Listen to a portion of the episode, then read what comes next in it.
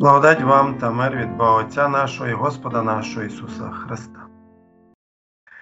п'ятсот років тому назад Мартін Лютер був упевненим, що живе в останні дні. тисяча дев'ятсот сімдесят п'ять років тому апостол Павло також думав подібним чином. Віруючи старого заповіту, наприклад, сини Кореєві, котрі написали сорок шостий псалом, також дивилися на майбутнє зі сподіванням, що скоро з'явиться Син Божий і принесе останні дні. Ісус дав чітко зрозуміти, що ніхто на землі не зможе успішно передбачити той день, коли історія зазнає кінця, коли зупиниться годинник і кожна людина стоятиме перед судним престолом Господа Бога. Ми чекаємо. І одне ми можемо сказати зі впевненістю, що сьогодні на один день ближче до останнього дня, ніж учора. Час проходить. Вже маємо листопад цього року. Ще трохи і буде вже Різдво. А далі наступний рік, Новий рік та Богоявлення. Здається, що Бог так далеко, проте ні. сорок шостий псалом нагадує нам, що він близько. Здається, що Богові немає що сказати, проте ні, сорок шостий псалом нагадує нам, що Бог промовляє ясно і достатньо. Здається, що Бог перестав діяти, проте ні. Чи не збувається сорок шостий псалом, коли ми пригадуємо нещодавні події? Цей рік особливий як для світу в цілому, так і для нашої країни, зокрема. Маємо вже десятий рік воєнного протистояння з Московією, два з яких повномасштабна війна. Маємо війну на Близькому Сході між державою Ізраїль та терористами Хамасу, гуманітарна катастрофа з сектору Газа, війна в Судані, потоп у Лівії та землетрус в Марокко. І це лише перелік подій, жертви в яких вимірюються тисячами і десятками тисяч, і сотнями тисяч осіб. Багато людей тремтять, дивлячись у майбутнє. А що скажемо ми? Люди не хочуть чути більше поганих новин. А як щодо нас? Дуже багато людей запитують себе, чи є в усьому цьому добрий і благодатний Бог. Могутня нам твердиня Бог. Мартін Лютер написав цей гімн, спираючись на сорок шостий псалом, який ми сьогодні розглянемо.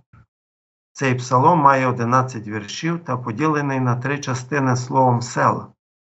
Коли ми дивимося у майбутнє, добре знати, що Бог все ще там. Він все ще є нашою могутньою твердиною, могутньою твердиною нашого життя у ці останні дні. І не тільки нашого, але й мільйонів людей, які ще не знають Ісуса Христа як свого Спасителя. Три частини псалма, три важливі думки для нас. Перша думка. Бог недалеко, Він поруч. Нам не треба скрізь шукати за Ним. Друга. Бог говорить. Залишається послання правди, яке ми повинні чути, незважаючи на шум сучасного життя. І третя думка. Бог заспокоює нас із проблемами та бідами, що поруч з нами, та новими, що чекають на нас, Він каже нам спокійно. Прочитаємо до першої сели. Бог для нас охорона та сила, допомога в недолях, що часто трапляються, тому не лякаємось ми, як трясеться земля, і коли гори суваються в серце морів. Шумлять і киплять його води, через велич його тремтять гори. Земля трясеться. Віруючі можуть бути спокійними навіть посеред найбільших потрясінь, оскільки Бог є їхньою могутньою твердиною. Його поміч завжди присутня навіть при кінці світу.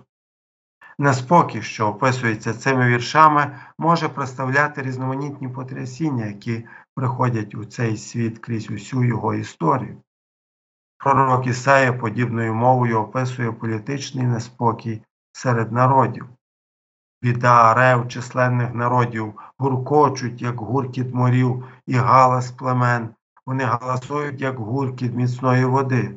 Та він їм погрозить, і кожен далеко втече. Також ці вірші можуть нагадувати природні катастрофи, такі як землетруси чи цунамі. Усі подібні потрясіння, природні чи спричинені людиною, є знаками і застереженнями кінця. Однак ці вірші виповняться буквально і повністю останнього дня, коли цей всесвіт буде зруйнований. Земля, її гори здаються непорушними і незнищенними, проте і вони розчиняться одного дня.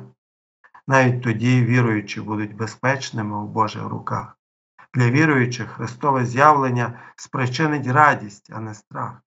Ісус каже, коли ж стане збуватися це, то випростуйтесь і підійміть свої голови, бо зближається ваше визволення. Хоча цей світ розплавиться у вогні суду, ми чекаємо на нове небо і нову землю, де праведність на них пробуває. Бог недалеко, Він поруч, на відстані останнього нашого подиху. Земля трясеться, але місто не хитається. Читаємо до другої сели. Річка, відлоги її веселять місто Боже. Найсвятіше із місць пробування Всевишнього. Бог серед нього, нехай не хитається. Бог поможе йому, коли ранок настане. Шуміли народи, хиталися царство, а він голос подав свій, і земля розпливлася. З нами Господь Саваот, наша твердиня, Бог Яковів. Після першої сели відбувається драматична зміна мови псалма. Зміна розбурханого, неспокійного моря на тихий берег річки у Божому місті. Спокій переповнює все.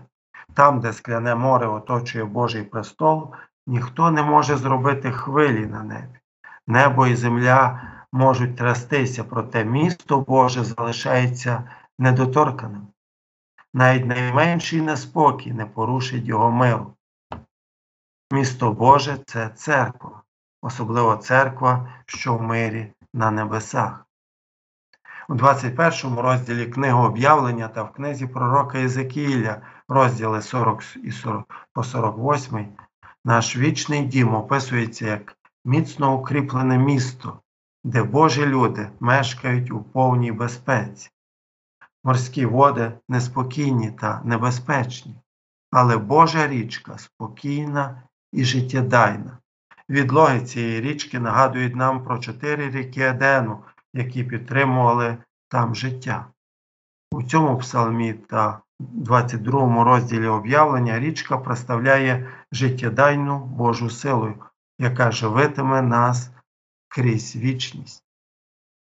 Вже у цьому житті ми маємо досвід початку виповнення цих віршів. Господь захищає і оберігає своє місто, тобто церкву, від руйнування і знищення. Оскільки Боже Слово живить нашу віру, його часто порівнюють з водами життя. Вже тепер ми знаходимося на пасовиськах зелених, біля тихої води, псалма двадцять третього. Однак кінцеве виповнення віршів псалмів сорок шостого і двадцять третього прийде лише на новому небі та на новій землі. Після темних віків світової історії, протягом яких здавалося, що гріх тріумфує, настане світанок нового дня. Божі люди радітимуть світлом ясного нового дня у Божій присутності. Бог промовляє, Він промовляє свою втіху посередині псалма. З нами Господь Саваот, наша твердиня, Бог Яковів, села. Ідіть, оглядайте Господні діла, які руйнування вчинив на землі. Аж до краю землі припиняє він війни, ламає він лука і трощить списа, палить огнем колесниці. Вгамуйтесь та знайте, що Бог я, піднесусь між народами, піднесусь на землі. З нами Господь Саваот, наша твердиня, Бог Яковів. Ми можемо згадати багато випадків історії, коли Господь втручався, щоб захистити своїх людей від погибелі. Господь зберіг Ноя та його сім'ю в ковчезі під час розбурханої стихії Великого потопу, і через рік вони ввійшли у новий світ, омитий від насилля безбожності. Вранці, після відчайдушної втечі з Єгипту, народ Ізраїлю побачив, як могутню армію фараона змивають води Червоного моря, подібно до того, як змиваються водорості з морського берега. Після палкої вечірньої молитви до Господа і нічного сну Єзекія пробуджується, щоб побачити, що армія чванькуватого асирійського царя Санхеріва, яка оточила Єрусалим, розтала, як сніг під сонцем. Бог захищав Лютера від папи та імператора, допоки реформація не була міцно посаджена. Вже в наші дні Бог зруйнував стіну атеїстичного комунізму, що заважало поширенню Євангелія на значній частині світу. Гордий асирійський цар Санхерів трощив народи, приносячи страх і руйнування. Він зруйнував багато міст Юди, встановлюючи пам'ятники своїм перемогам. Він чванився, що ніхто, навіть Господь, не зупинить його від захоплення Єрусалиму. Він оточив місто, хвалячи, що піймав Єзекію, як ту пташину в клітку. Він був настільки впевнений у своїй перемозі, що пропонував коні та колесниці юдейському цареві, тільки щоб той вивів своє військо на поле бою. Мешканці Єрусалиму не могли зробити нічого, вони були приречені. Тож Єзекію залишилось тільки одне. У молитві він описує стан справ, волаючи до Господа. Далі він ліг спати. Асирійський цар також спав. Йому снилася перемога. Під покровом нічної тиші, поки всі спали, Господній ангел пройшовся табором асирійської армії. сто вісімдесят п'ять тисяч трупів. Санхерів дізнався, що Господь Саваот, Бог Яковів, могутня твердиня свого народу. У тисяча п'ятсот сімнадцятому році Лютер прибуває до дверей замкової церкви у Віттенберзі дев'яносто п'ять тез, які закликали до обговорення фальшивого вчення Римської церкви. Упродовж наступних років Лютер міцно стояв на писанні проти погроз папи та імператора. Після того, як лише він один сповідав своє знамените «На цьому стою» у Вормсі тисяча п'ятсот двадцять першого року, його життя було під такою смертельною небезпекою, що його друзі ховають Лютера у Варбурському замку. Дві наймогутніші особи того часу, папа та імператор, постановили вкоротити йому віку і знищити реформацію. Проте десять років Господь оберігав Лютера. На тисяча п'ятсот тридцятий рік, коли лютеранські князі представили свої розповідання в Аусбурзі, реформація вже міцно вкоренилась.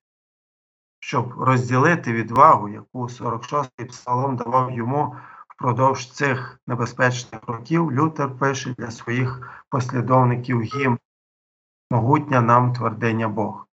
Цей гімн потужним чином виражає дух упевненості сорок шостого псалма і передає усім нащадкам дух борні реформації. Цей гімн, як і цей псалом, зміцнює церкву зустрічати усі небезпеки навіть сьогодні.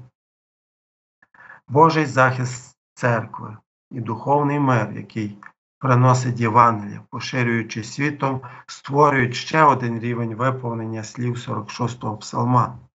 Люди знаходять тут також відпочинок від нападів сатани на їхні душі та сумління. Однак повна і кінцева перемога буде досягнена лише, коли повернеться Христос. Коли Христос прийде на суд, відбудеться війна на завершення всіх війн. Повну відсутність війни ми пізнаємо лише на новому небі та на новій землі, де запанує досконалий вічний духовний мир. Так само, як мешканці Єрусалиму знаходили втіху в цьому псалмі, коли їхнє місто було оточене ворожим військом, Так само, як Лютер знаходив втіху в цьому псалмі, коли йому погрожували папа та імператор, так і ми можемо знаходити тут втіху при будь-якій небезпеці, навіть при кінцевому руйнуванні світу вогнем. Слова «вгамуйтесь та знайте» є одночасно докором для світу, що повстає проти Бога, так і запевненням миру для нас, його людей. А мир Божий, який понад усяке людське розуміння, нехай тримає ваші думки і серця у Христі Ісусі Господі нашим. Амінь.